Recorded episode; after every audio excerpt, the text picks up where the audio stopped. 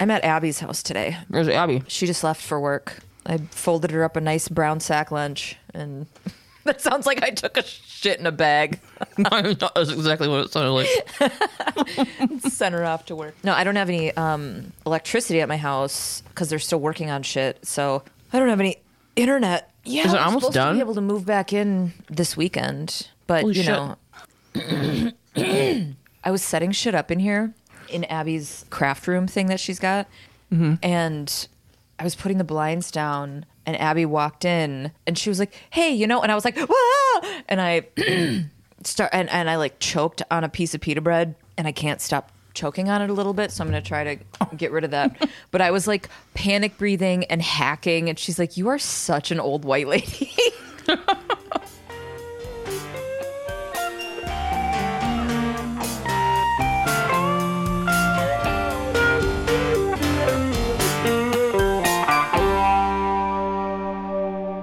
Welcome to SVU Pod, especially heinous. I'm Tasha. And I'm Gabe. Woo! We're on season three, episode two, Wrath. Wrath. I don't know why I can't say a fucking title normal. Wrath. Wrath. Strap in, folks. Get ready for the wrath. No, this is a fucked up episode, so I'm not It is. gonna- Yeah. Yeah. I like how I just, my notes is like a trunk opens up and there's a dad body in it. Oh my god. I didn't even notice that till now. When I got your notes, I was like, I was waiting for uh the trunk to open and for it to be like a dude wearing white calf socks and a braided belt. And I'm just like, oh no, that's a typo. All right, so uh, opening scene, um, a trunk opens and there's a dead body in it, like right off the bat. And then it kind of pans out a little bit, and there's two dudes. It's these two scientist dudes. They're on one of those like learning sites where they have dead bodies in different situations, and they're taking notes and like researching decomposition and stuff. Which I didn't know was a thing, but it makes a lot of sense. They're called like body farms or something like that, or I They kept saying body farm, and I'm like, Yeah.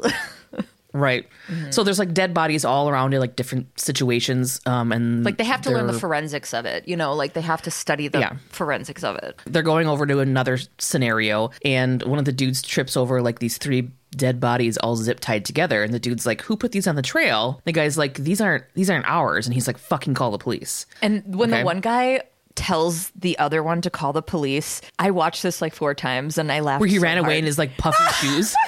Yeah. He ran away his little plastic booties. But the way he ran was like really like um full house dj tanner. I'm never coming out of my Yeah. room. Like yeah. Oh my god. I laughed at that part too.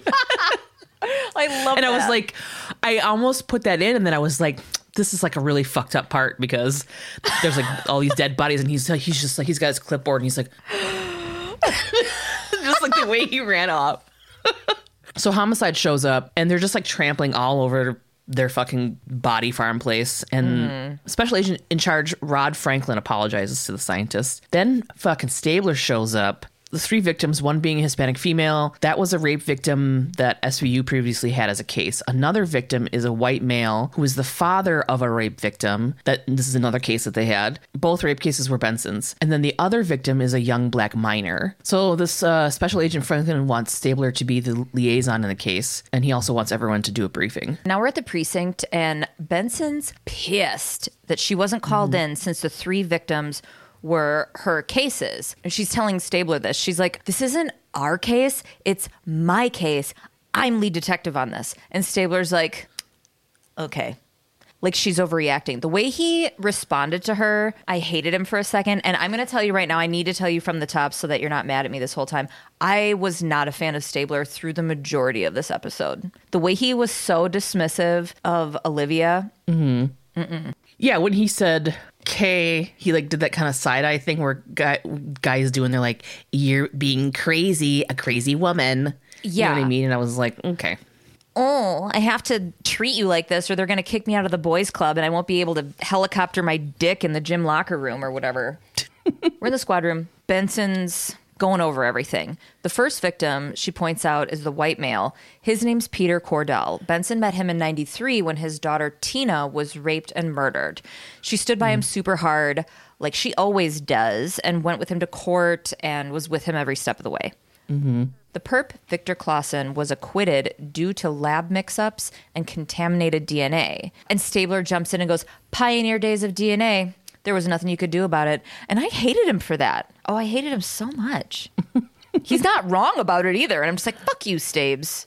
Don't dismiss this bullshit. Right. So the next victim is the Hispanic woman named Carmela Barantes. She was raped and beaten by a gang member named Hector Rodriguez, and he's currently in Sing Sing. So the big factor here is there doesn't seem to be a relationship between the two victims mm-hmm. other than Benson Olivia. had worked with both Yeah. of them. The third victim, the young black minor, is named Clayton Derricks, and he was physically abused by his dad, Bruce. When Clayton was put in a group home, he was raped by an older boy. So then Clayton was put in foster care, and Benson goes, I cannot tell you what it took to get this boy to trust me. Yeah. The foster mother had filed a missing person yesterday for him. All three victims were pumped full of sedatives and potassium chloride. Munch says that the ME said the death was painless, and Toots is like, like that makes a difference.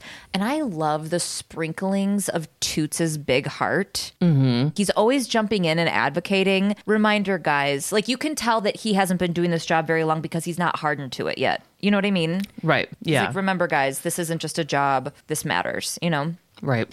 Cragen wants the families interviewed, and he's like, let's find a connection other than Benson. And the camera zooms in on Benson, all zoned out. She's like, what's happening? Oh my God. It's just like, what do you mean other than Benson? Like, that's a huge connection to be made.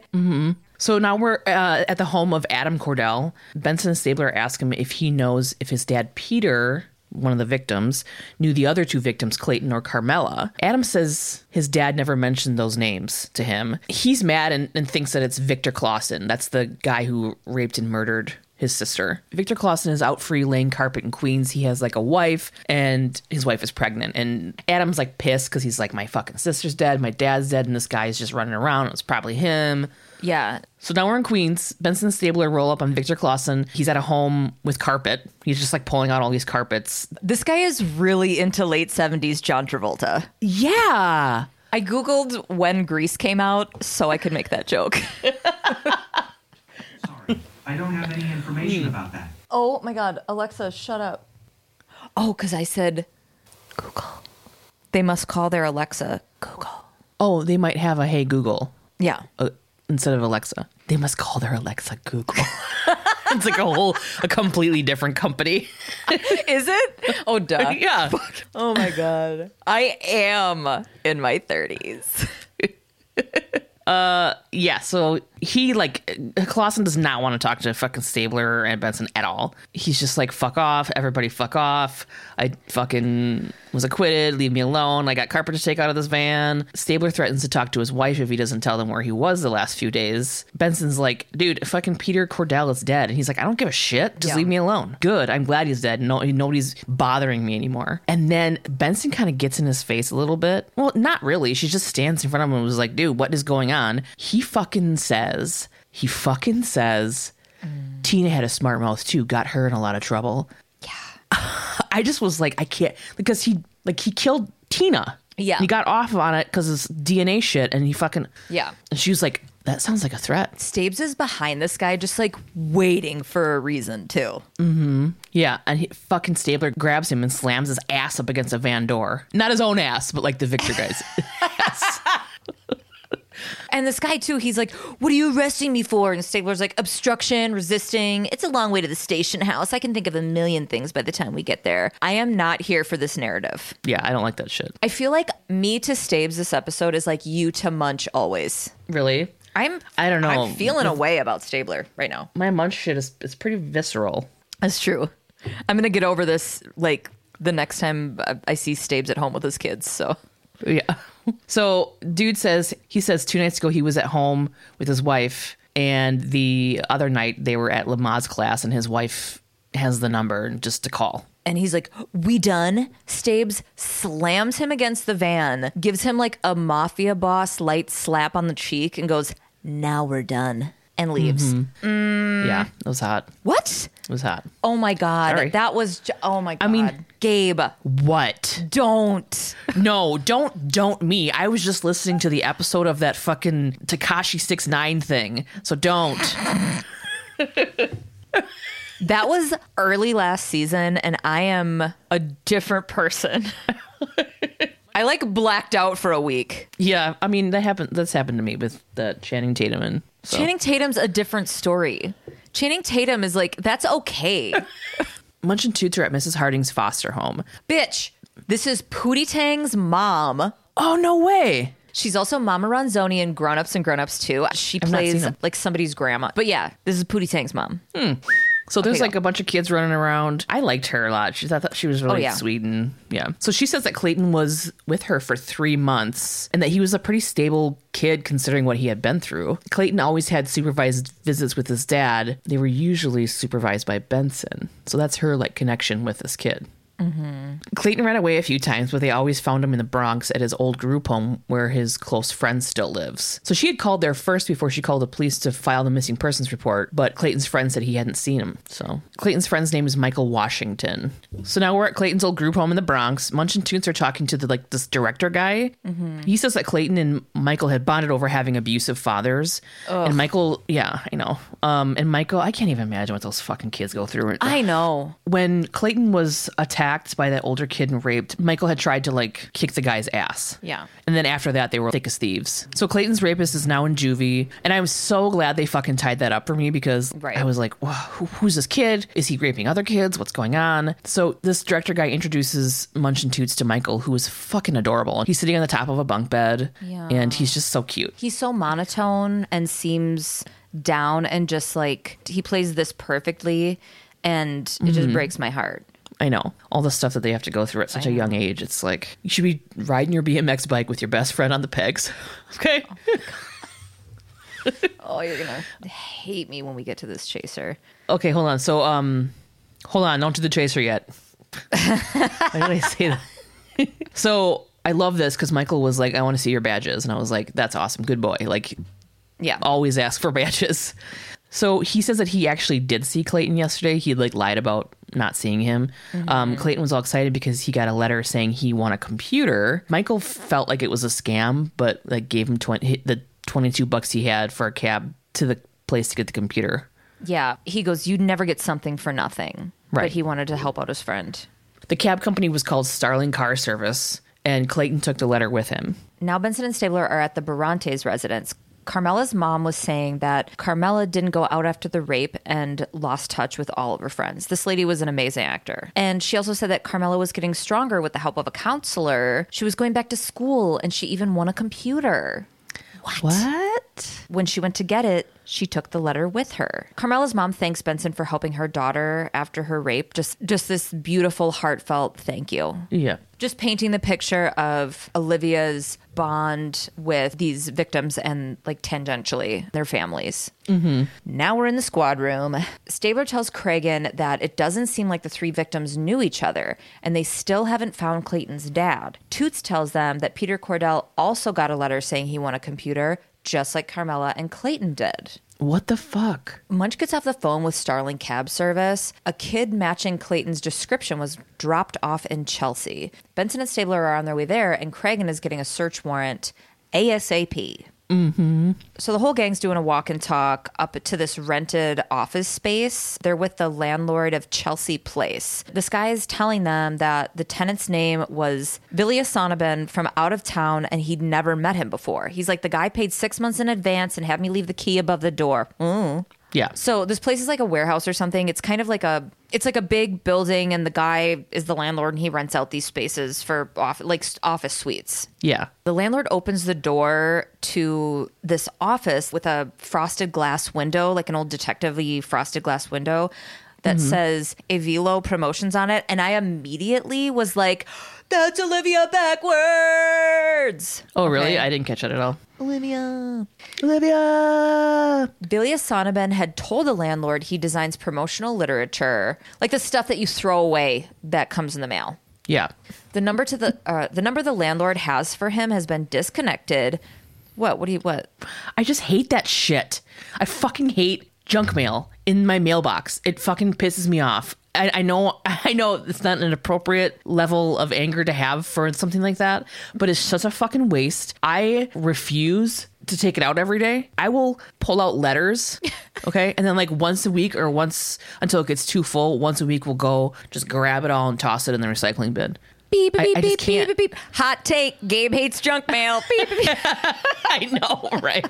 it's just it just drives me fucking it's just like this little thing that just I'm like, why are you giving me stuff to throw away? I know. Mitch Hedberg. Send it in my in a fucking email and have it right go right to the junk mail. Like See, I let my emails pile up. Let me see. Let me see. What do I have right now? What's the number of emails? And I just cleared it out. 732 unread emails. Don't email How me do you because I'm not going to see it. how do you fucking do that? I because it's it's one of those things that I procrastinate on.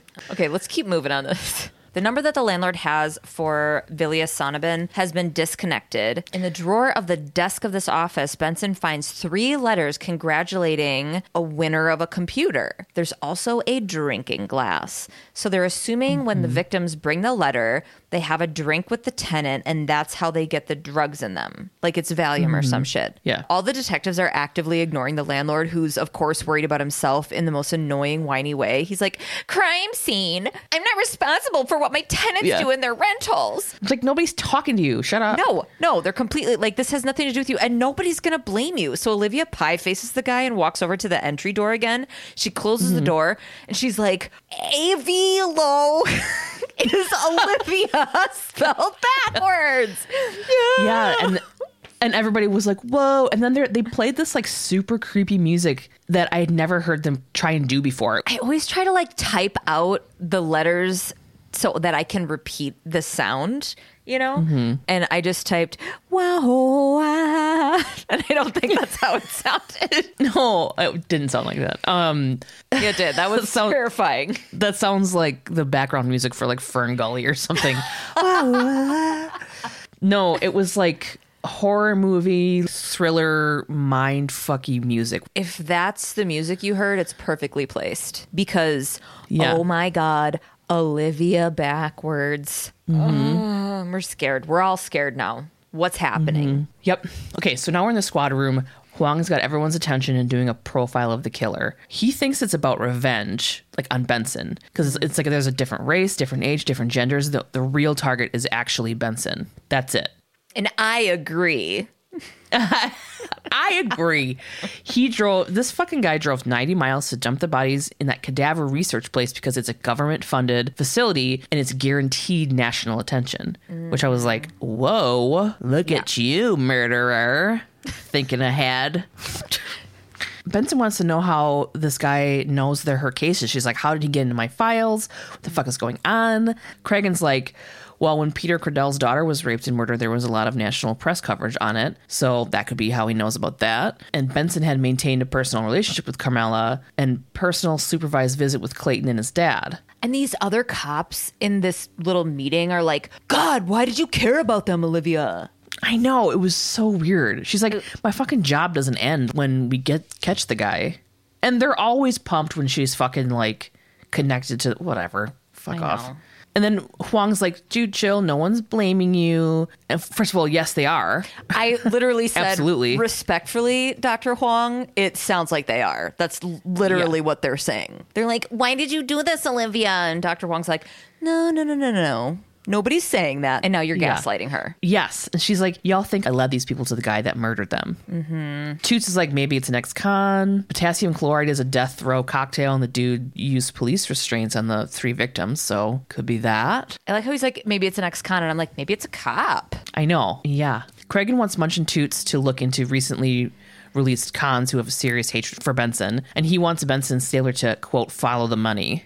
Okay, so now we're at the bank. The bank lady that they're talking to has a sharp ass pencil skirt and blazer and the voice of someone that I want to read out loud to me. Benson and Stabler find out the account associated with the business hadn't been used in a while, and they want the bank to pull the canceled checks and freeze the account. They want to check the canceled checks for fingerprints, but all they have hmm. at the bank right now are photocopies. Stabler tells this bank lady that they don't fully identify that if there's any activity to hold the check and call the FBI task force. So they wrap that up. The detectives leave the bank and are walking and talking across the street. Benson's mm-hmm. pissed that Stabler's sending the checks to the FBI. She doesn't want her evidence to go to them so that the FBI can just dole out the information whenever they feel like it because that's what they do. Mm-hmm. Stabler's like, well, they have a better lab, so that's what we should be using. And Benson's mad and feeling weird because her name was on the door, obviously, and she doesn't want shit to get all wild. Stabler again is like, hey, there's only two teams the cops and the perps, and we're on the same team as the feds.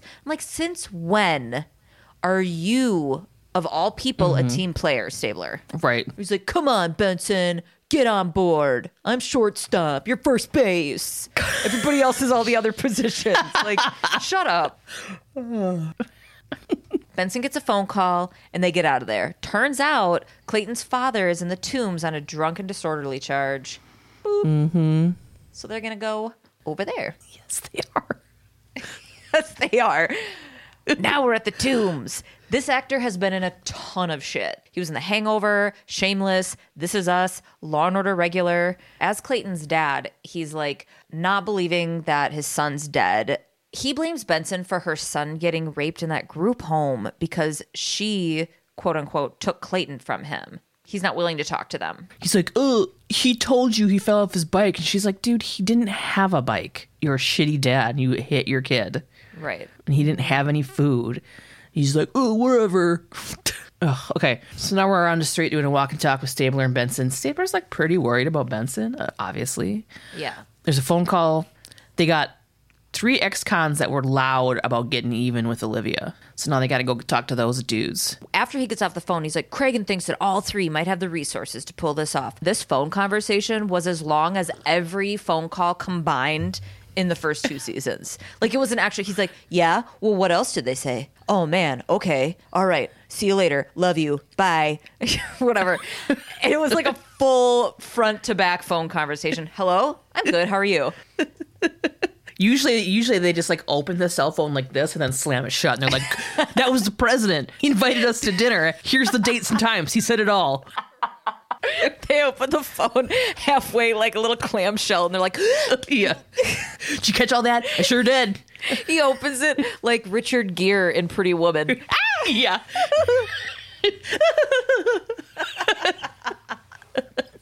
on the street.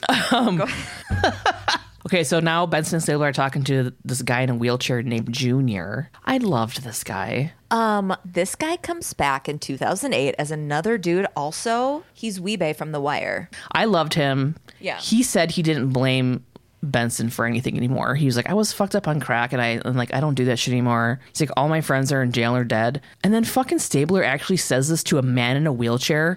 He says, You just spend your day in your chair watching the world go by. And I was like, damn, dude. Like fucking damn. Yeah, Junior's like, I hang out with kids on the street hoping they won't follow in my footsteps. This dude's cool. I like him. right. Stabler's acting like people can't change their lives. Right. You know what I mean? Stabler, you need a fucking three day weekend, dude. Yeah, and you need to like not talk to people like that who are, you know what I mean? Like, fuck you, man. Yeah. Like, that's so inappropriate. And unnecessary.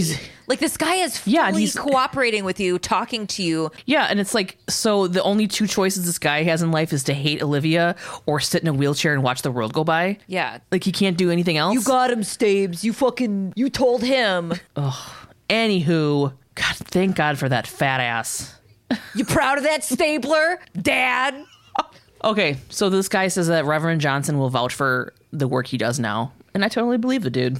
Mm-hmm. So, Yeah, I do too. and then fucking, fucking Stabler goes over, grabs his wheelchair, and jumps him out and walks off. Oh my like, He's like, now we're done. and slaps him on the face. He did it emotionally, he might as well do it physically. Munch and Toots are harassing some dude sitting at a booth selling shit. I love their back and forth shit when they're harassing somebody. Mm-hmm. It's just great. Yeah, they're a real Abbott and Costello, those guys. Yeah. So this guy remembers Benson and he's like, I hope she's dead.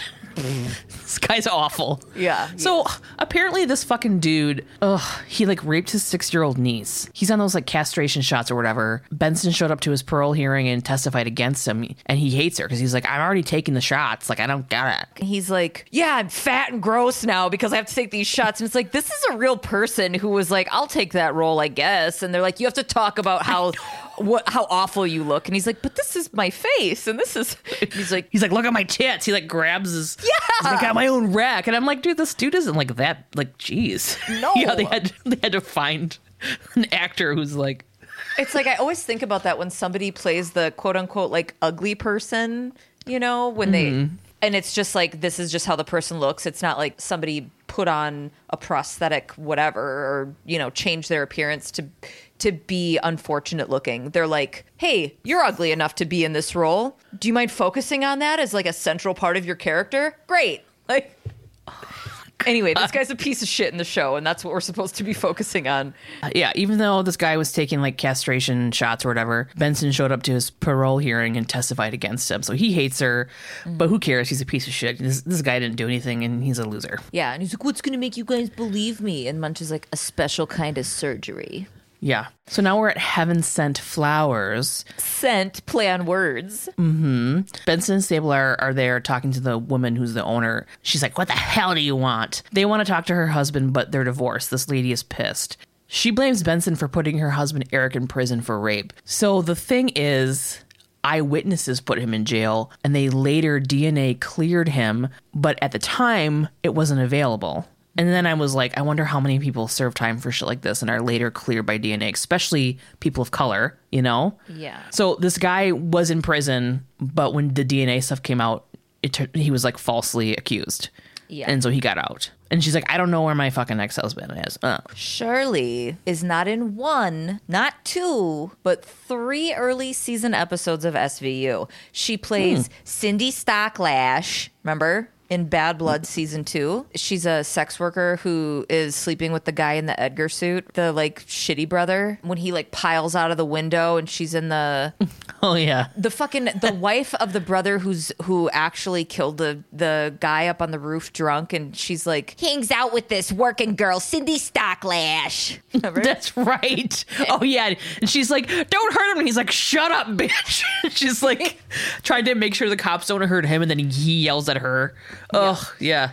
That was her. yeah. She also plays Candy in the episode Hysteria in season one. What was hysteria again? I don't remember that one. I remember Cindy Stocklash just because I really like saying that name in that voice.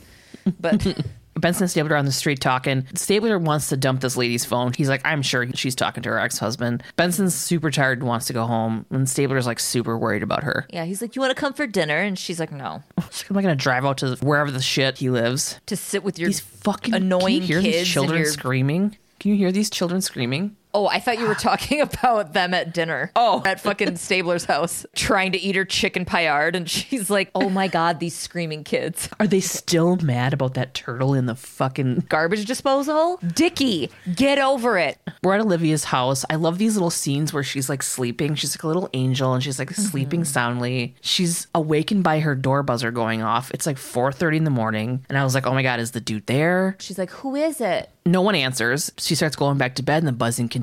I'm like, "Oh my god." She grabs her gun and goes down the stairs. This is where I'm screaming at the TV, going, "Why don't you have a doorman?" I, right. She goes down, gun drawn. Can you imagine like coming home at like 4:30 and there's this lady with a gun? I don't know. She goes down, exits the building. Door shuts behind her. there's a toothpick stuck on her door buzzer so that it would continue to buzz. And then I was like, oh my God, is there DNA on it? But there's this big box outside from that iVelo, a, a Velo company. And then I'm like, how is she not locked out? There's a fucking arm sticking out of the box. A whole Okay. ass arm, Whole Connected ass to arm. a person sticking out of a a, a person sized box. Yeah. Next morning, cops are all there. They're in front of Benson's place. Olivia's just zoned out, staring at the body that's in broad daylight, not covered up or anything, on the fucking mm-hmm. street. Mm-hmm. It's Clayton Derrick's father. Okay. The drunk guy that was like, Yes. he fell off his bike. Yeah. Yes. The FBI guy is there, and so is Stabes. Mm-hmm. FBI Trenchcoat wants Olivia off the case since it involves her, and she is not happy about it. Stabler finally stablers and says, My partner knows how to do her job. Finally. Mm-hmm. Even though, like, Yeah. she shouldn't be on the case. Like, She totally should not be on the case. She's way too close to it. But it's like the one time, the one time he defends her is when it's like, No, she shouldn't do that. He's like, Yeah, she should. Yeah. Like later when Cragen's like, I want her on the case. I'm like, what? Like you Right. wanted people off of cases for less. Yeah. So the FBI dude Jeffries wants- got fired. Yes. You know, like fucking A. Okay, go ahead. never forget. So this dude, this FBI dude wants Olivia to have a protective detail. And she's like, Look, you're wasting your breath. First of all, I don't work for you. 2nd of all, these victims are my cases. And as Benson is giving it to this guy, I'm laughing so fucking hard at Stabes. He's got his lips pressed together super tight, like um, where your chin gets all dimply, like, but kind of looking off into space. So Stabler's like, maybe it is a good idea. And Benson's sandwiched between these two dudes, and she's like, all right, I'm fine. Jesus Christ, God. Who bailed Clayton out of the tombs anyway? And according to the release form, it was her, Olivia. What? Mm-hmm. Huh? No. She should absolutely be off the case and absolutely have protective detail. She's like, I'm not a victim. I'm like, you are. You're gonna be. So Benson and Stabler are at Lonnie's bail bonds. They fucking bust in there and they want the paperwork on Clayton's dad. So to me, Lonnie looks like a rougher George Costanza, doesn't he? he was just like, sh- I don't know. He just looked like fucking shit, like a shitty George Costanza, sh- a okay. shittier. Yeah. George I was gonna say George Costanza is kind of shitty. He's kind of like a narcissist shithead. Okay, so some dude that went by Oliver Benson bailed him out. Okay. He doesn't remember what he looked like, and he didn't have ID um, because it was cash. And he says to her, "Sweetheart, I can't help you." And Olivia's pissed, and she says, "Sweetheart, all right, everybody out, everybody out now." And she's got that um when she, she gets pissed and she's got that you have no idea i could snap you like a fucking pretzel face I could num num num you like a pretzel. and george costanza pops in and he's like these pretzels are making me thirsty um yeah and she's like sweetheart. And the detectives start kicking everyone out of the office. And she's like everybody out now. But then like they settle down because the guy starts spilling everything. Uh he was in his late 20s early 30s white. The dude's got nothing beyond Yeah. that We're in Cragen's office. FBI guy shows up. He wants Cragen to put Benson on a desk. The first three bodies were at their federally funded facility. The complaints will put a black mark on Cragen's files. Plus, duh, Benson is being stalked in his fucking. It's best she isn't involved much. Put your ego aside. People are dying, Olivia. Blah, blah, blah. kim people are dying Cragen says, he's like, my mind's made up. I'm not taking her off the case. And I cannot believe it. yeah He's like, she's my best detective. Right. The FBI guy responds by not breaking eye contact and exhaling really hard out of his nose. I would too. I would be like, what is wrong with all these people? So the FBI dude is on his way out of Cragen's office into the squad room, and he and uh, Olivia like eyeball each other. She's looking at Cragen like, are you going to desk me? But he doesn't. He just gets back to work. So everybody's dumb. He wants to know. Cragen wants to know if anyone has any hits on the flower lady's ex husband, Eric Plummer, I think his name is. Yes, it is. Stabler says there was a 45 minute call on her phone right after he and Benson left the flower store. The call was to Baseline Labs in Midtown. The 45 minute call in SVU time was 0.2 seconds. right. it's, a, it's a clamshell. That's the sound of uh, a 45 minute phone call. Visual jokes work on a podcast. I know. I know. I was thinking of like, how are we going to tell everybody that we were scrolling up? Like, how do? Oh, how do I'm we- going to clip that and I'm going to post it on Instagram. Can you? Oh, because of the video. I'm taking video now, yeah. Yeah. Okay. Uh, You're like, Toots points out everybody has to see our lowbrow shit. I'm scrolling up. Toots points out that if Plummer works at the labs, he might have access to potassium chloride. And Munch pipes in also the drug Pavulon. Apparently, the dude that killed Clayton's dad made him suffer, not like the other three that were like put down. I mean, that's basically what happened. They were like euthanized. Yeah. This guy saw Clayton's dad as a perp and executed him like one in his mind. You know? Mm-hmm. So there was like a full two minutes where the guy was in horrible pain before he died, which probably felt like ever. The opposite of an SVU phone call. Sorry. Yeah. Uh, yeah. Cragen tells Benson Stabler to check the employees at this baseline labs or whatever. And then I was like, why would you send Olivia and Stabler if this is the dude? Why would you send her there? yeah. This is crazy. Cragen's concerned about Benson's safety, but she's sure this guy wants her twisting, not dead. And Stabler's like, You don't know that. And Benson's like, Yeah, I do, because it's working. Yeah. Why are you going there? There's no reason. She no. Benson Stabler at Baseline Labs. This manager dude says he doesn't have an Eric Plummer working there. Benson shows him a picture of this Plummer. Dude said it looks like this guy named Norman Weber who works there in insurance. He also goes to clients' homes and gets blood and urine samples for physicals. Not mixed together. Have you? Manager guy says Plummer's got the Upper West Side today. So this dude is like super concerned about hiring an ex-con and etc. And he's like, "Oh my god, what, what, we, we could lose our bond and our insurance." And Stabler's like, "He's not a suspect or an ex-con. Have him call us ASAP." The last thing they want to do is tip him off, you know. Exactly.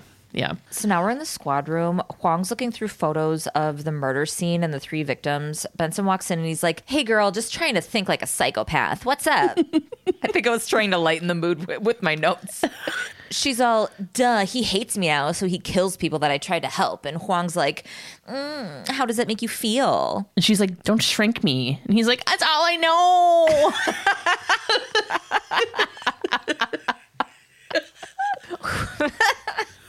Huang says Huang says that he's interviewed some of the most dangerous psychopaths until he got complacent. He goes, I was interviewing a psychopath, but I missed him calculate how much time it would take him to kill me before the guards hit the door. And it was a close call. He has a very dangerous job too. Huang Yeah. thinks that the dude killed the three painlessly and posed them where it looked like they were comforting each other because they were miserable. Huang feels like the perp felt like he was freeing them, like he mm-hmm. euthanized them, he identifies with them. He sees himself as your victim too, Olivia. What? Mm. They both hear Cragen the distance say, Mr. Plummer, right this way. Aw. So Plummer's there. It's Andy from Weeds. Yep. Yeah. I couldn't um, remember his name. I was like, "Oh my god!" It's in my head. I was like, "It's the guy from that weed show." Yeah, I loved I loved him in that. Yeah, me too. Plummer is there with that one rat faced smarmy lawyer, not the pickle eater one, the little dumb one that I hate. Yeah. He's saying that Plummer is there under duress and has been railroaded by SVU in the past. And Cabot's like, that's premature. This is an ongoing investigation. As soon as we can clear him, Mr. Plummer can put this behind him. So Benson's walking up to them during this conversation. She's like four feet away. And the stupid lawyer goes, Well, you'll understand if we insist on Detective Benson's absence. Fuck you. Like, you saw her. She was walking toward your face. She's cooler than I'd be. And she's like, I'm leaving. Her whole crew are waiting a few feet away. Like, they're her goddamn entourage. And she's like, let's blow this puke joint. And Munch is like, Johnson's, Finn Street. So Stabes must have stayed behind because he's in a talking room now with the lawyer, Plummer, Cabot, and Cragen. His lawyer is saying that Plummer spent seven years in prison for crimes he didn't commit and doesn't want any trouble. Stabler thinks he had time in prison to plan a revenge. And then Cabot's like, dude, you were given a fair trial. Mm-hmm. He was convicted by a jury. He wasn't personally picked out by Detective Benson. Right. Then this fucking Plummer pipes in and asks Cabot, he's like, Have you ever, he asked Cabot, have you ever been arrested or spent time in prison? He's like, I was beaten, raped, and tortured. Please don't fucking dismiss what I went through by saying I had a fair trial, which is fucking true. You know what I mean? Yeah, she's just like wide eyed staring at him. Can you imagine? So he changed his name to feel safe and have a fresh start when he got out of prison. His lawyer hands Stabler Plummer's work records for the last two weeks and leaves. He's like, Look, here's my shit. Right. Well, because Stabler tries to checkmate him by being like, Ooh, you work in a lab. You could like make this chemical and blah, blah, blah. And Plummer's like, I'm not a chemist. I don't know what that is. He seems exhausted. His lawyer seems really confident. After they leave, Cragen and Stabes both still like him for it. Ugh. And Cragen wants them to see what they have on him at Sing Sing. He's like, seven years, he had to make a friend. So now we're at the bar. They're doing a lot more hang work this season. Mm-hmm. They're doing the same scene as they did last episode, where they're like all hanging out in a bar. If they don't go to karaoke at some point, I'm going to write a strongly worded letter to the 2001 SVU writing and production staff. Like, I want to see fucking Benson be like, you guys, I really appreciate all your support, but it's just like, this case is hard. This job is hard. Crazy. you know, Yeah. so at the bar is Munch, Benson, and Toots, and they're all there slurping beers. Munch is pouring their beers, and this is a reverse orange juice situation. I get irrationally upset about this scene. So Munch has got the pitcher. He fills a pint, and they're like talking the whole time. He fills a pint halfway. He sets it down. You can't see it. It's behind Benson. He mm-hmm. fills another pint halfway, hands it to Benson. A half a beer. There's not there's like there's like a half inch ahead on it, just like a half a beer. Then he's filling another half pint. So first of all, this is some hack ass beer pouring. Like who's not paying attention to this? Okay? I'm so out of the moment because of this beer. Is Benson even in danger at this point? Munch is telling Benson that he read Plummer's file. No, he gra- so he goes he goes to pour more beer, but he's like behind Benson's back again, and they're talking. And I'm like, okay, good. He's at least filling up to the top that first beer that he poured. No, he pulls it away to like drink and talk, and it's half a fucking beer. Whatever. Nobody does that. That's not how people drink. Is this like is this my is this this is like my junk mail? yeah. So Benson's like, I helped put an innocent man away with weak Mm-hmm. evidence. Like, how many men have been cleared lately with DNA? You know, and she's like, even one is too many, and she's not fucking wrong. Yeah. You know? Exactly. So Benson starts fucking walking home. And she like hears somebody walking behind her, and it's funny because I'm like, it's fucking New York, but like whatever, you know? Yeah. She's like, how am I not the only person on this New York street? Yeah. She all of a sudden pulls out her gun and fucking points it at a dude. And she's like, Why are you behind me in any way? You know? Yeah. It's like he's he's like, Whoa, I'm FBI. It could have been Yeah. anybody. You know what I mean? Like it's fucking Right. New York City. It was Right. insane. I was like, damn, you need to I hope the safety's on. You're She's fucking on edge though, dude. Like She's she's, on on, edge, major yeah. edge, and she's trying to pretend like she's not. Okay, here's the thing though, is like police officers are trained, right? Mm-hmm. Um, so you don't get to like be a trained police officer and be on edge and like point your gun at people. Yeah, you're not wrong. You know what I mean? You're not wrong. Okay. She's got her gun on the guy, and the guy's like, "Oh, I'm FBI." They cut to across the street, and Mm-hmm. there stands Plummer. He like sees her see him, so he kind of sidles behind a telephone pole or something, and he's hiding like Bugs Bunny. He's like, you see him still, and he's like, "Ooh."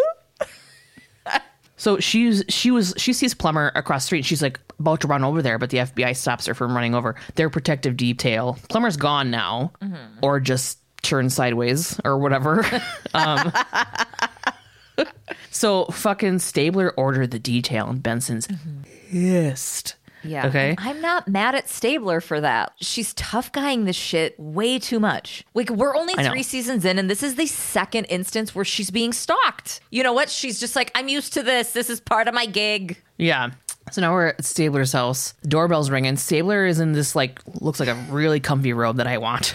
He goes down to answer, which would you really show up at your whatever? Oh my God. If I were Kathy, I'd be like, boundaries, Elliot. You need to talk to your partner. I would Yeah, not we- be We happy. have kids sleeping here. Like Right. Yeah.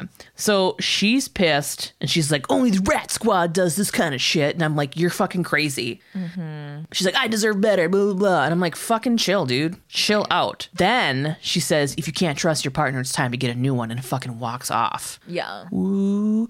But did did you notice this when Oh, the- I it- sure the- did. You did, right? Oh, 100%. It was so blatant. Go ahead. Yeah, so it pans back to his face, but she comes back into the screen. I was like, oh, she came back to be like, and fuck you again, or whatever, but she doesn't say any. It was like an editing thing. if you look it up on I don't know IMDb or whatever, where they're like fun facts, blooper this, whatever, it's on there where it's like, hey, there's this scene where you see her come back into frame, and it looks like she's talking, but you don't hear her talking. So like I mm-hmm. imagined her talking, I'm like, what would she say? Like, hey, can I use your bathroom super quick? Hey, is Marie making any sandwiches right now? I'll take one. Easy on the tomatoes. You know, I only like like one tomato at a time. There's another instance of this in a little bit with Munch, too. I did not notice that. Yeah, I recorded both of them. So Benson's in Cabot's office. Benson's pissed and asking for a warrant. And Cabot's like, I'm not getting one. Like she's, mm-hmm. I'm not doing this. She's like, you didn't see him. You probably didn't. And she's like, I think he overheard in the squad room where we are going, which of course he did, because fucking Munch was like Flanagan's First Street or whatever the fuck. He like screamed it, and the guy Yeah. was like right there. You even see him like look back, like he, you know. Then Cabot's like, how how much did you have to drink? And Olivia's like, her face. Mm-hmm. Oh my god, she was like, oh, fuck you. She's like, I wasn't drunk. Yeah. And we all know about her history with her mom and her mom being alcoholic and dying and stuff. So that had to fucking hurt. I know, but Benson took that statement out of all of it personally. Like, this was a complete miscommunication because Cabot was sitting there listing off the things that the court would come back with. What about this? What about this? They would bring that up. The defense would immediately be like, well, how much did you have to drink? You know, maybe you Right. didn't know some. So, like, no matter what, since she was coming out of a bar, that question would be brought up. Right. So now Benson's in Cragen's office and he's she's totally getting spanked. He's also willing to cut her some slack with what's going on, but he's pissed that she tried to get a search warrant without asking him first. Right. No one tries for search warrants unless dad says so. Period. You can't just go to Cabot and be like, I'm gonna search Exactly. warrant. No.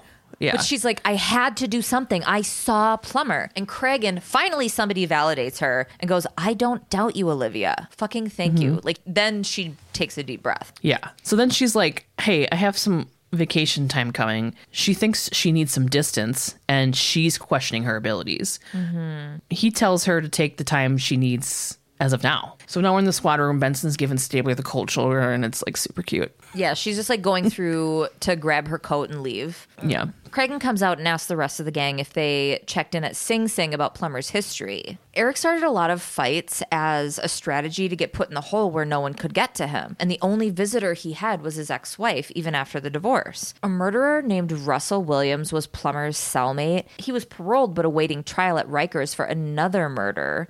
And Cragen thinks the dude will want a deal to spill the tea on Plummer. But if the mm-hmm. DA has a strong case against him already, he probably won't let them give him a deal for info. And I'm like, isn't somebody who has so much to gain considered an unreliable witness? Like at the, in the least, I know. Like at least, I think in those situations though, like something has to pan out. Bef- Right. You know, you can't just like, yeah. but you can. Stay tuned for my tracer. Mm. so. Uh, we're in the office of the executive assistant DA, and Cabot's in there, and the guy's like, "Nope." He's one of those old guys that talks like a 60 Minutes journalist. Mm-hmm. He goes, "A life is a life. Who are we to decide whose has more value?" I'm Walter Cronkite. Yeah, he definitely like is from a different age of acting. You know what I mean? Yes. He looked familiar too, and I couldn't. I didn't go into it, but I stopped looking people up. the one guy who's probably got like really awesome, cra- he was probably in Citizen Kane, and I'm like, yeah. Anyway, this guy was like old and had like a fucking. he like actually played the sled. He's like, I was Rosebud. so Cabot threatens to show the DA photos of Clayton dead, surrounded by corpses. What? Oh, she's like, she's like, do you want me to fucking show the jury like pictures of like a dead young boy surrounded by corpses in a fucking f- corpse farm? Mm-hmm. So Cabot suggests offering 12 and a half years to 25 years. They'll still have Russell Williams dead to rights. And the guy's like, okay, fine. He caved so quick. I couldn't believe it. Mm. He was just like, And this guy was already paroled on a different murder charge and then was back for another murder. It's like, can we just not with this guy? yeah, right. So now we're in Sing Sing. Cabot, Russell Williams, and his lawyer, and that assistant Walter Cronkite DA guy is there. Yeah, Russell says, "What did Plummer do to make you all grab your ankles?" The assistant DA guy, he's kind of a bad. He's like a good actor, but kind of a bad actor. He immediately was like, "This interview is over," and slams his hand down, and like super dumb. I just, I could imagine Cabot being like, "Chill out," like. When I was watching this, I was here at Abby's because again, my internet. But I was here at Abby's, like taking notes and watching the episode, and I had the volume on. And so, like in this scene, when he's like, "That's not interview," all over, Abby was like, "Jesus Christ!" And I had your notes here and was like laughing super hard because you were like, he slams his hands dumbly on the table. So Russell stands up. He's like, "Plummer had a thing for some female cop." So this is a revelation. This guy is admitting that Plummer was obsessed with Olivia. And they're mm-hmm. like, "Okay, we believe you." And he's he's like, "Do you need proof?" So he's got these hand-delivered letters and they went from him, Russell, to his wife, who then gave them to Plummer's wife. And Walter Cronkite's like, "The old prison express avoids the warden's censors." So if Plummer talked to Russell about Benson, what do you think he said to his ex-wife? Back to the flower shop. Whoop. But first, we're at the home of Eric Plummer. Mm-hmm. Stabler, Toots, and Munch are searching the house. Stabler found a couple dozen letters to Plummer's ex wife at her house. So there's so much shit there that they have enough to charge Plummer's ex wife as an accessory. There's newspaper clippings of Benson with Vicks and photos. Stabler had left a message on Benson's machine because this is her collar and she should be here. Okay, again, she shouldn't be there. She should be Taking her time off. Toots finds a box of meds under a tile in the kitchen. Oh? Obviously, it's mm-hmm. going to be what they're looking for potassium chloride, and they got to go pick them up. What if it was just like mm-hmm. liquid Viagra? Like, how did you realize that that tile was? Look at this loose tile among all these other tiles. And he's the one that found it, not any like the forensic people there, or whatever. Like, We've searched high and low. Whoa, I just tripped. What was it on? A loose tile in the kitchen? oh, you searched everywhere. Did you check the tiles? Did you jiggle each one? Did you jiggle the tiles? okay, so now they're to go pick up Plummer. Stabler's at Baseline Labs. This manager dude, he's pissed. He walks in, he's like, "What the heck?" He like throws his arms up. Benson was here earlier. and threatened me with obstruction. Oh, yeah. Oh, he's like Zoidberg. it's like, Please threaten me with obstruction. Whatever he does. he gave her Norman's whereabouts so she would leave. And I was like, oh my God, no. Like, she is trying to do this like secret copping thing, Yeah. but she shouldn't. Ugh. So Benson's on the street outside of a building. She's buzzed in. She's about to knock on the door when she hears gunshots from inside the apartment. She's such a good actor, by the way. I know. Like her reaction to the gunshots, I was like, Mariska. I fucking love. I'm living for the Instagram where they're like whispering to each other. oh my god, yes, these ASMR fucking teaser messages that they're doing. He's they're like, Mar- just Marsha, Marsha, I'm at a barbecue. they're just like trolling us and everyone. It's you know what they're doing? They're getting you. us to lean in. They're getting us to lean mm-hmm. in, and I am nose pressed against the screen, fucking into it. So she calls 911. What a time for a resurgence. Okay, go. God, I know. So she calls 911. You know, she's like, I'm here, blah, blah, blah. Suddenly the door opens and this like curly haired woman is at gunpoint with like a disembodied hand. This lady had hard art teacher vibes, but keep mm-hmm. going. She had like one of those, like a stone, like a, ge- not, like a, I don't know, crystal. One of those long necklaces, like, oh, it's Jerry Garcia in a pouch. Ew. Remember from fucking what's that movie with those guys? Butter stuff. Butter, Butter stuff? What is the movie called? Oh my god! Oh, people are screaming! Fuck you! Fuck you! Fuck you! You're cool. Um. Oh, that where everybody's high the whole time. Um, yes. I can't even think of anybody's Chappelle. name. Chappelle's in it. Fucking That one guy from SNL. Harland Williams is in it. Benedict Cumberbatch. I cannot believe I can't remember that guy's name. I saw that shit in theater. Oh my god, so did I. What is that movie called? Um, I want to talk to Samson. What the fuck is that movie called? Hold on, I have to Google it. It's gonna drive me nuts. Oh, this is embarrassing. Butternuts, butter stuff. Harland Williams. No, Yes, it will find it. I believe in you, Google. Half baked. that's it. Yeah. Jesus. Okay, keep going. Okay, hold on. We got the important shit out of the way. Keep going. So this fucking lady, one of her arms is being held by a hand and there's a gun at her head. You can't see the person, but she's like crying and she's like, "He says for you have to come in." She's like, "I can't. I like I won't I can't come in." Yeah. And she's like, "He won't hurt you. It's not you. Like it's not you that he wants." And I was like, "Um, this guy can hear you, you know. He's he's an arm's length away." Right. The woman says, "He knew you were coming. He says to tell you that they didn't suffer, but I won't be so lucky." And starts crying and then his guy like pulls her behind these like velvet curtains. She's screaming, so Olivia's like, "I'm coming in." Right. Even though she was like, I'm not coming in. She sees Plummer. It's obviously him. Olivia's like, This is between me and you. Like, let this lady go. And he says, How does it feel, detective, to have your credibility shattered and your life in ruins? And Benson's like, It sucks. this woman standing there thinking she's got a gun to her head, and Ben's like, "It it blows dicks, man. I really." She's like, who are these people?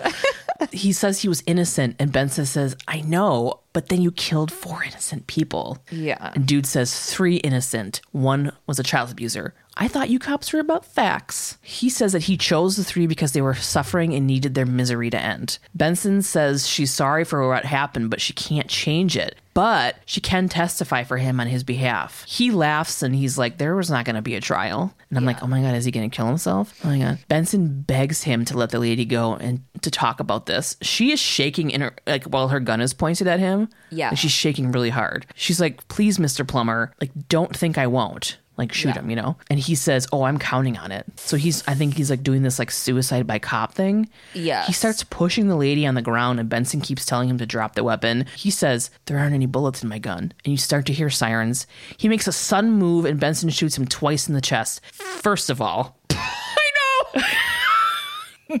it's not funny, but it was hilarious. First of all, he crashes up against the wall, yes. sideways down on the bed and then down on the ground. He boinged off the bed onto the He floor. boinged. Tasha, I laughed so fucking hard. So did I. Oh god. With like It was- arms against his side, he's like, bang, boing, thud. That was. Yeah. Right on his back. It was he did too we did too much. He did too much. It was great. It was It like, was. I, and I don't know if it was like seeing him in a role because again, he's Andy from Weeds, and he was so funny in that role. Like all I saw was Andy being stupid, mm-hmm. Yeah. when really he's like, I fucking nailed that. That is exactly how someone would fall if they were shot twice. Boing. So Stabler Munch and Toots and a ton of cops cops come in. Mm-hmm. Olivia's still pointing her gun, shocked kinda. Stabler like lowers the gun and like kinda takes it out of her hands and Yeah, tells and her she's okay. Munch reaches around and hands her a pint glass half full of Bud Light. A half. A half, yeah. Uh, a fucking cop who literally looks like a 10 year old in like a um, NYPD Halloween costume. He was Yes. adorable with this little mustache and he's like, "Ooh." I have a photo of him and I'm gonna post it. Oh, no, so this cop, yeah, the cop, the NYPD costume cop, he goes over to, to fucking dude's gun, and it turns out it wasn't loaded. This dude was just fucking with her hard. He's like, Yeah. these people, they don't believe anything that people say. He's just proving, he was proving a point. So Benson is extra shocked. Stabler's like, let's get out of here. I'll get your statement. And she's like, you leave me alone. Yeah. This is a scene where you see Munch, his mouth is moving, but you can't hear anything. Oh, see, I wasn't watching mine. Mm. No, well, it's when they're in the doorway. Gabe's like, can't they just do that all the time? I'm sending it to you right now. I'm gonna have you watch it. Okay. So now we're at Benson's house. She's in her PJs on the couch. It's fucking raining. She's contemplating shit when her door knocks and her phone rings. And I'm like, does does Stabler have a key to her front entrance? Which he She doesn't have a apparently does. doorman, so who knows? Like he can get in, but she has to buzz herself in. I don't understand any of this. She's not answering, and then like a single tear rolls down her cheek and onto her beautiful lips. She cares She's pissed. much. I know. The final scene, we see Stabler walking away from her front door, like best friends. I hope they get past this. I hope they make it. I'm excited for this. You've been like throwing teaser shit at me all week and I'm pumped. Every time I'm like, you just wait. I'm like, Tasha, don't. But I can't help it. it's just uh, this this case has had my attention for years and years and years and I've been looking for an excuse to be able to use it. So, today we're talking about the wrongfully convicted. Hmm. The case of the West Memphis Three is one of the most publicized wrongful conviction cases in U.S. history, but Oh my god. Yes. Mm-hmm. I have full body chills. Okay. Okay, so like I was saying, this case is one of the most publicized wrongful conviction cases in U.S. history. But I think it's important to note something, and Damien Echols said it best quote, most people think that this case is something extraordinary, spectacular in some sort of way, and it's not. People like Burnett and Fogleman, the judge and the prosecutor, that's an aside, mm, mm-hmm. they thought they could make a name for themselves off this case, but really they were dealing with three kids who were bottom of the barrel poor white trash that nobody's ever going to mm-hmm. ask another question about. He thought they would mm-hmm. say guilty, this whole thing would be swept under the rug, the state would kill me, Jason and Jesse would spend the rest of their lives in prison, he would move up the political ladder. That's all he cared about.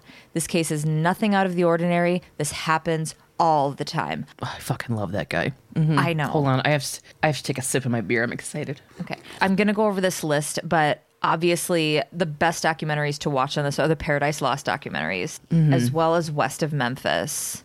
Yeah, Yeah. Trigger warning for anybody who's going in fresh into these documentaries. They show so much shit that I'll never really get out do. of my head. So yeah. on the evening of May 3rd, on the evening of May 3rd, Gabe Joyner was born. No, Oh my god, what year was it? it was May 5th, actually. And I just, on the evening of May That's 5th. two days after my birthday. Okay, we're not doing that with this. We're not. okay. On the evening of May 5th, 1993, in the town of West Memphis, Arkansas, three friends, Stevie Branch, Christopher Byers, and Michael Moore, all eight years old, went out to play. At 7 p.m., Stevie's adoptive father, John Mark Byers, called the police to report the boys missing. The last anyone had seen them, the boys were playing outside, riding bikes and shit at about 6:30. Also reported was that Terry Hobbs, Stevie Branch's stepfather, had been calling for them to come home. That's all the information that was had. These boys just like were gone. So a search began the next afternoon about 1:45 p.m. in the Robin Hood Hills behind the Blue Beacon truck wash along Interstate 40. A boy's shoe was found by junior patrol officer Steve Jones. It was floating in a drainage ditch not far from where they had last been seen. When Sergeant Mike Allen arrived, Jones went down into the murky, knee deep water to see what else he could find. In that mucky drainage ditch, he would find the bodies of the three Cub Scouts. Mm-hmm. I'm not going to get terribly graphic because it, it's awful, awful, but I will say that if you don't want to hear this, skip ahead 15 or 30 seconds. All three boys had been stripped naked. The laces from their own shoes had been used to hog tie them. The coroner had determined Christopher died of multiple injuries. So did the other boys, but Stevie and Michael had also been drowned. Along with the hmm. brutal nature of the boys' death were injuries that pointed in a strange direction for police. They had bite marks on them. Christopher was covered in lacerations, and his genitals were mutilated. The police believed that this indicated the murder had been a part of the occult, like a fucking satanic ritualistic sacrifice. Oh god. Were any of them I can't remember, were they like raped or anything? Okay, so in Jesse's confession, he talks about them being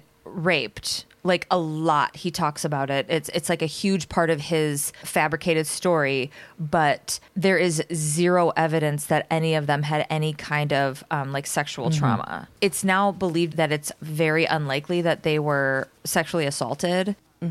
But at the time, it was part of the rumor mill, and it was also something that Jesse said, which he said it because it was part of the rumor mill. And they thought it was sexually motivated because of what happened to Christopher's penis and testicles. So here we are in the early 90s, satanic panic in the Bible Belt of the United States in a very conservative religious area. Mm-hmm. This is where I'm going to put my little thing in here. Have whatever beliefs you want. I don't judge you, but the role that a dominant religion plays in this case should be appalling to even the most conservative of Christians. Like, that is mm-hmm. not how any of this works. And yet, mm-hmm. that's how all of this worked. So, That's how all of it works still. Yeah. So the West Memphis PD was immediately in way over their heads. It's not a read, it's just a fact. Like they couldn't handle this shit. Now, they were offered help, but they had their own like fucking skeletons going on where it's speculated that they didn't want like the state coming in because they were already being looked at for drug offenses and shit like within their Yeah. God, I hate okay. the records were terribly kept, not kept at all, or lost. Lost. Mm-hmm. The crime scene was completely mismanaged. All in all, it was inaccurate, and consistent and just terribly done, which doesn't bode well for anybody who's being investigated or for the justice of the victims. Mm-hmm. There are a few suspects early on, but Chief Investigator Gary Gitchell had such a fucking hard on for 18 year old Damien Echols. Damien, he did not fit in with where he lived. He had long black hair. He was defiant of authority. He was fucking 18. He loved horror movies, heavy metal. Damien was also very interested in studying religions, all religion. This moment, he was especially interested in Wicca. So, mm-hmm. needless to say, mainstream Christianity was uncomfortable with him. Okay. Right. Police questioned him every day. They had no reason to believe that he was there. It's just that he was like the town weirdo. Yeah. And he just went ahead and worked with them, answering questions when they had them, and then just going on about his day. And the thing that especially Jason and Damien would go on to say after this was, We were so naive. We did not realize that we're a, a million percent innocent. There's no way we're going to get mm-hmm. convicted of this.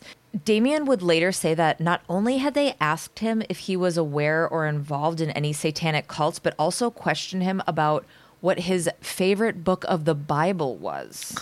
That is so fu- police. Yeah. This is not me trashing Why? Christianity or a community of believers or anything, but for that to be included in what puts someone on trial for Like, what is this? The witch trials where, like, Oh, that's hundred percent. It's it's fucking Salem, Arkansas. yeah, yeah, and there and religious questioning for police officers has no place at all in like No. the government, in crime, in no, Right. no, So the way that Damien was targeted is such an injustice to the victims. I can't even express it. This happens so much when it's like, oh, this big giant case, da da da, and the three little boys get lost in it. yeah, During one of these interviews, police took a Polaroid of Damien, and at the time, he's like, "Yeah, sure thing. Maybe it's just procedure or whatever." yeah. He's like eighteen. He doesn't know shit.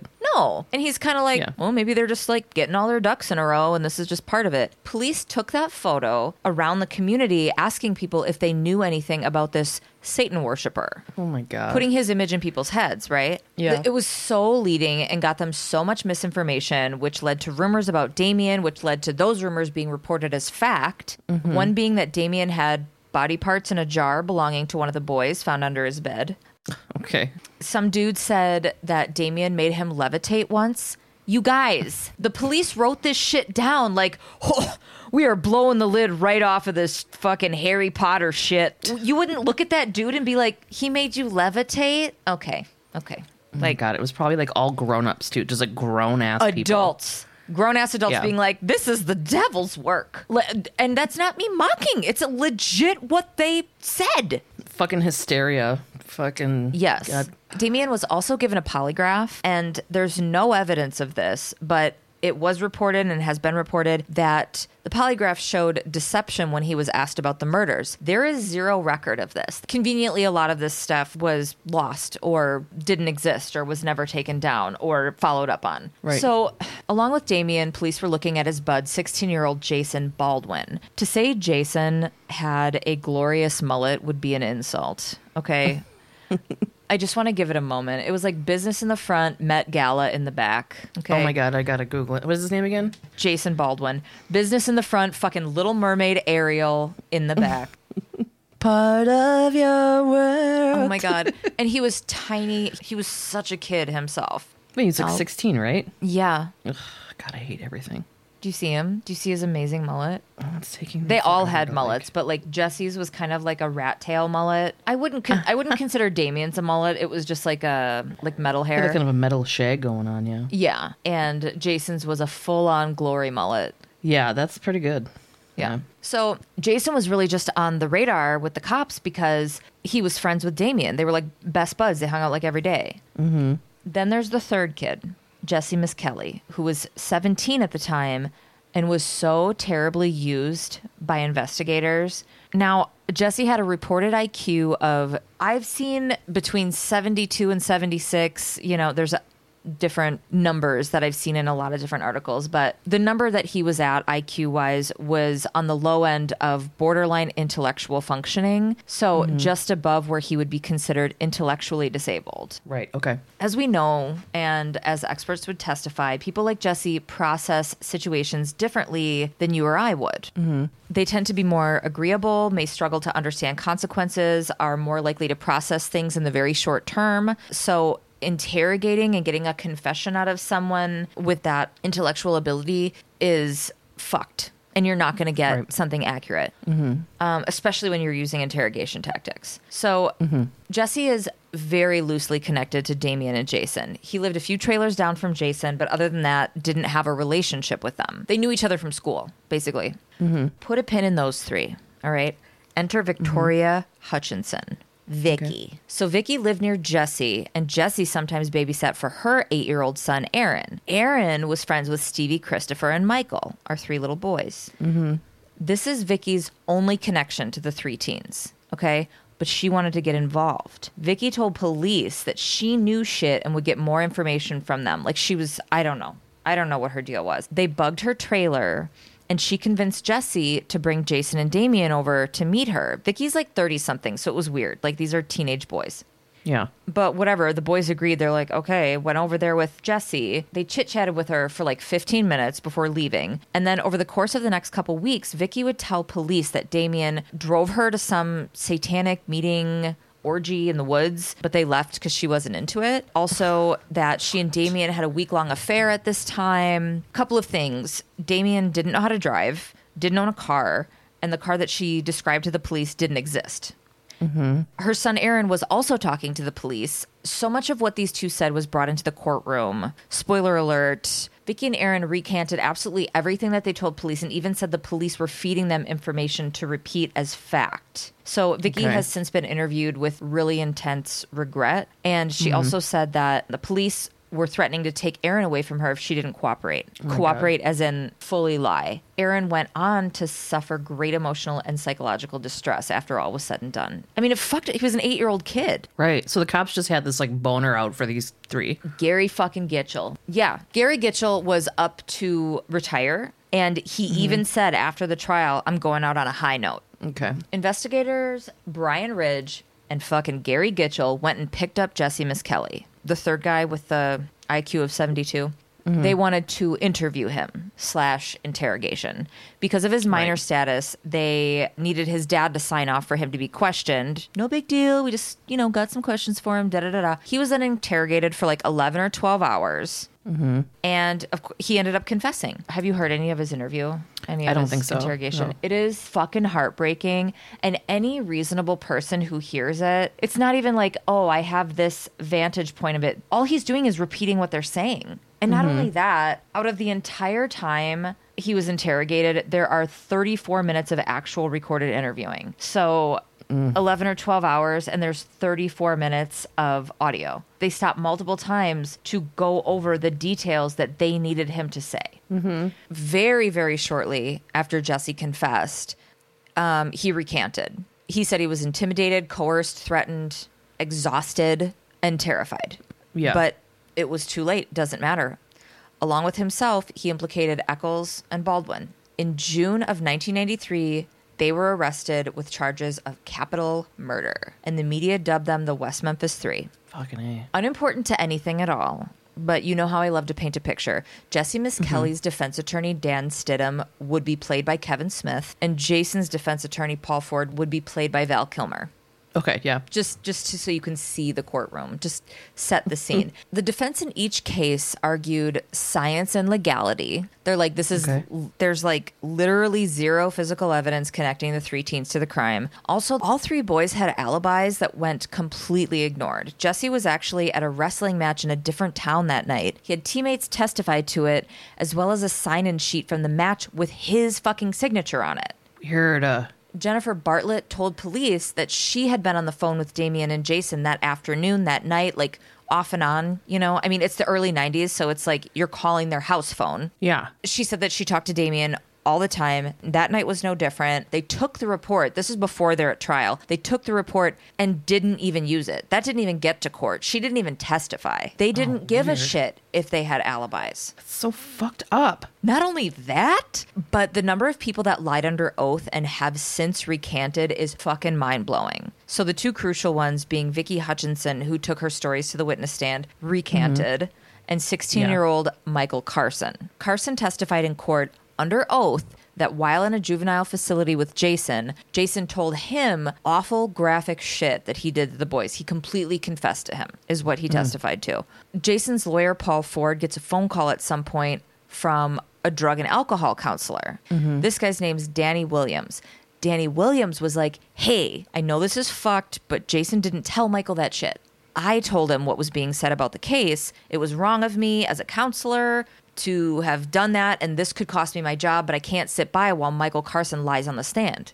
Right. So Williams also told the defense attorney that he was willing to testify, and the judge said no. He was like, "I know that this witness is lying for a fact." The mm-hmm. judge wouldn't let him testify.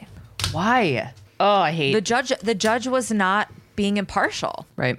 William Jones told the police that Damien had admitted to him drunk at a party that they had killed the boys. He ended up not testifying because he said he didn't want to lie under oath. So these guys were convicted. Misskelley was convicted on one count of first degree murder and two counts of second degree murder. He was sentenced to life plus 40 years. Echols and Baldwin were both convicted of three counts of capital murder. Baldwin was sentenced to life in prison. Echols was sentenced to death by lethal injection. It's talked about a lot that like Damien was the mastermind, the ringleader, and he also admittedly was like fuck you guys in court. He even said himself, he's like I didn't take it seriously because I didn't think that this was possible. Yeah. So this is the end to so many wrongful convictions, but not this one. so I heard about the West Memphis Three. Take a little journey with me. It's 2004.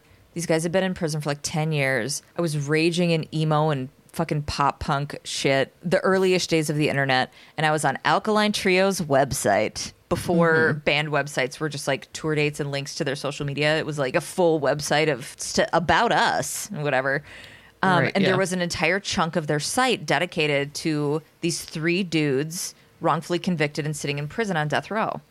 Okay, so after these dudes were sentenced. So this is when I was like looking into them, found the Paradise Lost documentary and was like, so mm-hmm. these three went on to experience a fucking living hell in prison. Of course. In prison, they were sadistic, child molesting kid killers, the mm-hmm. absolute bottom of the prison hierarchy. Right. Multiple attempts were made to rectify this. At one point, Paul Ford, Jason's attorney, Kevin Smith, found out that Judge David Burnett had met with the prosecution privately before the trial, which is a huge oh no, she better don't. Mm-hmm. Like news that would get Jason a new trial. Another added layer of fuckery. This situation, they're like, oh, cool, this is an easy way to get a new trial.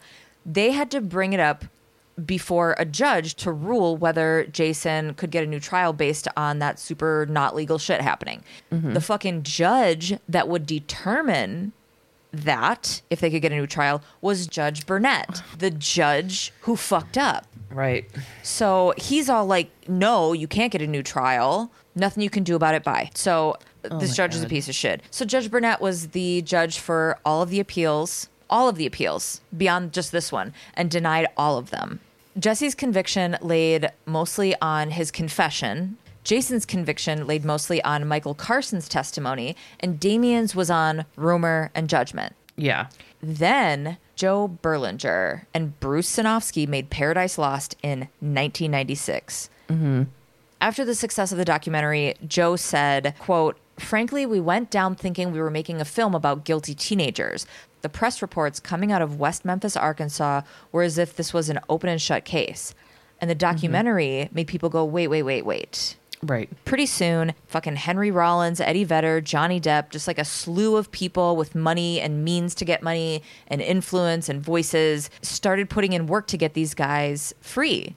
And it became the Free the West Memphis Three movement. Mm-hmm. They got this attention. If it wasn't for these guys making Paradise Lost, Damien would be dead and the other two would still be sitting in prison. Okay. Mm-hmm. Lori Davis sees the documentary, starts writing to Damien. They fall in love. They get married in 1999. Mm-hmm. She quits her job and focuses solely on Damien, Jesse, and Jason's freedom. So Terry Hobbs, Stevie's stepdad, this piece of shit, tries to sue Natalie Maines from the former Dixie Chicks, now the Chicks. She's a fucking queen. So she mm-hmm. joined the cause in 2007 and had been sending out letters asking for funds. Like they needed a lot of money to do labs and get these guys in front of judges. Like you just need a lot of fucking money to do this shit, to mm-hmm. get good legal representation, all of it. So in the letter, she had stated that DNA evidence that had finally been tested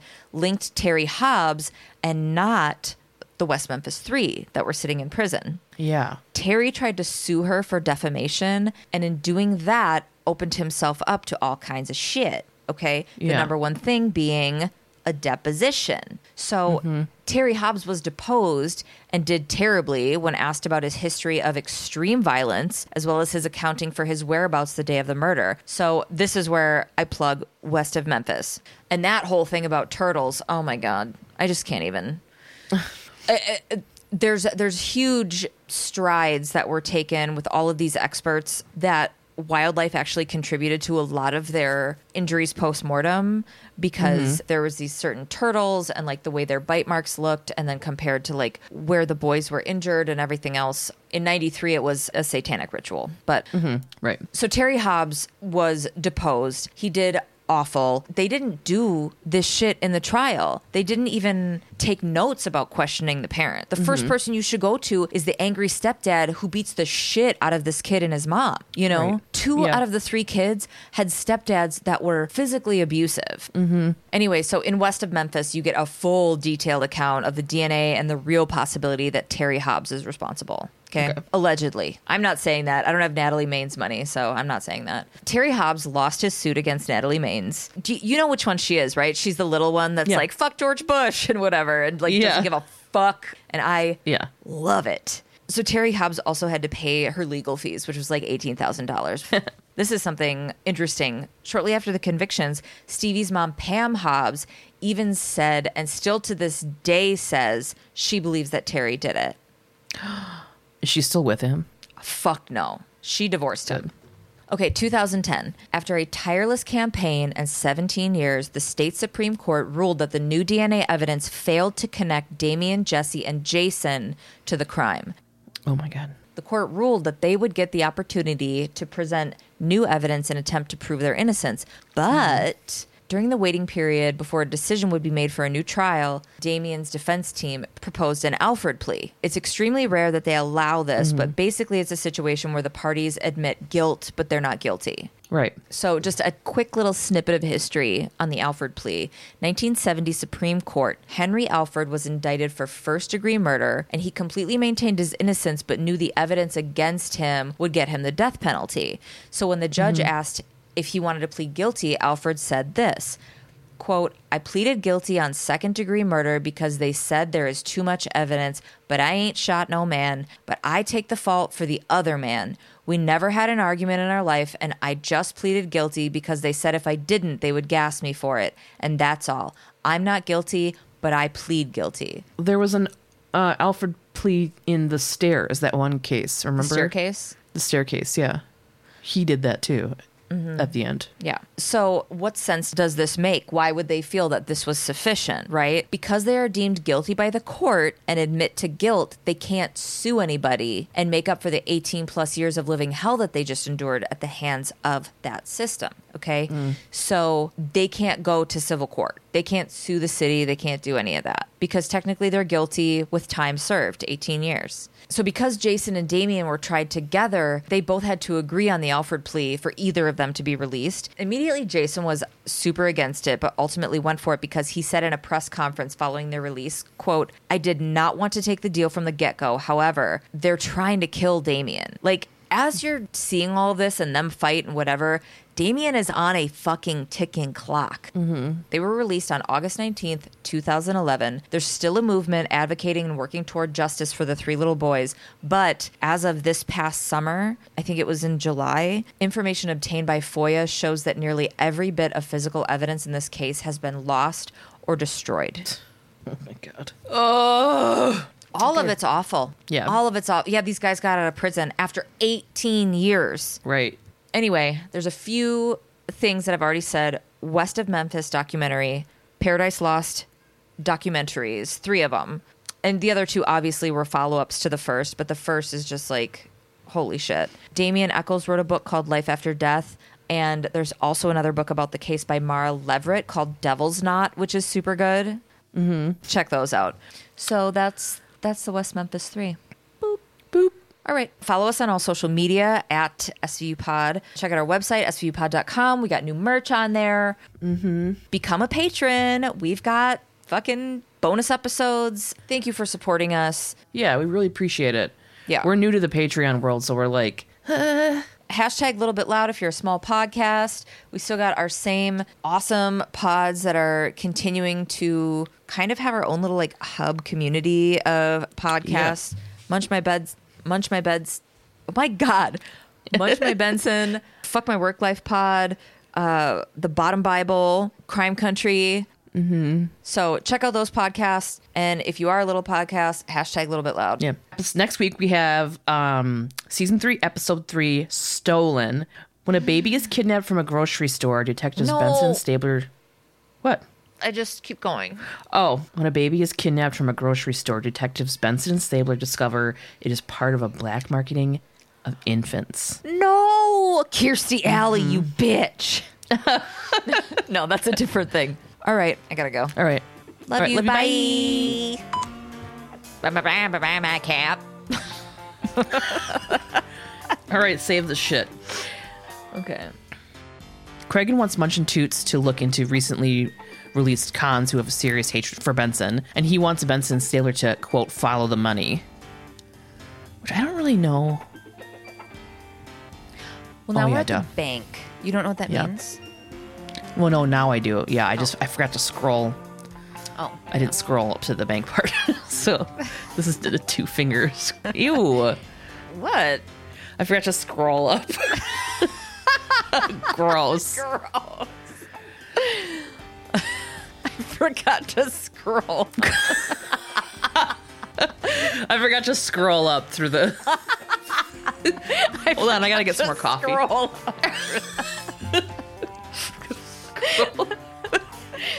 Wait, what did you say? You have to what? I gotta scroll up. what did you do? I missed it. yeah, scroll. It was a fish hook. Yeah, yeah. Um, and Benson walks out of the door like an angry orderly. Mm-hmm. that was just for you. Nobody's Yeah. gonna get that. Happy anniversary. It's so. It's yeah, first. It's so weird because like right around this time of year, I'm I'm always thinking like, oh man, is it, is it, is it coming up? like I I kind of want to put like last year I think I was the one that reposted it and then you Yeah. got it first this year yeah. and I'm like, should I put it in my calendar to repeat every year? But I like being surprised. Yeah. Can we It's so fucking funny and it gets me every time. every time? It's and I always watch it a couple times when it pops up. Me She's too. like, ow. And he's like, and his head kind of like flops to the side because he yanks hard with the other arm. Oh,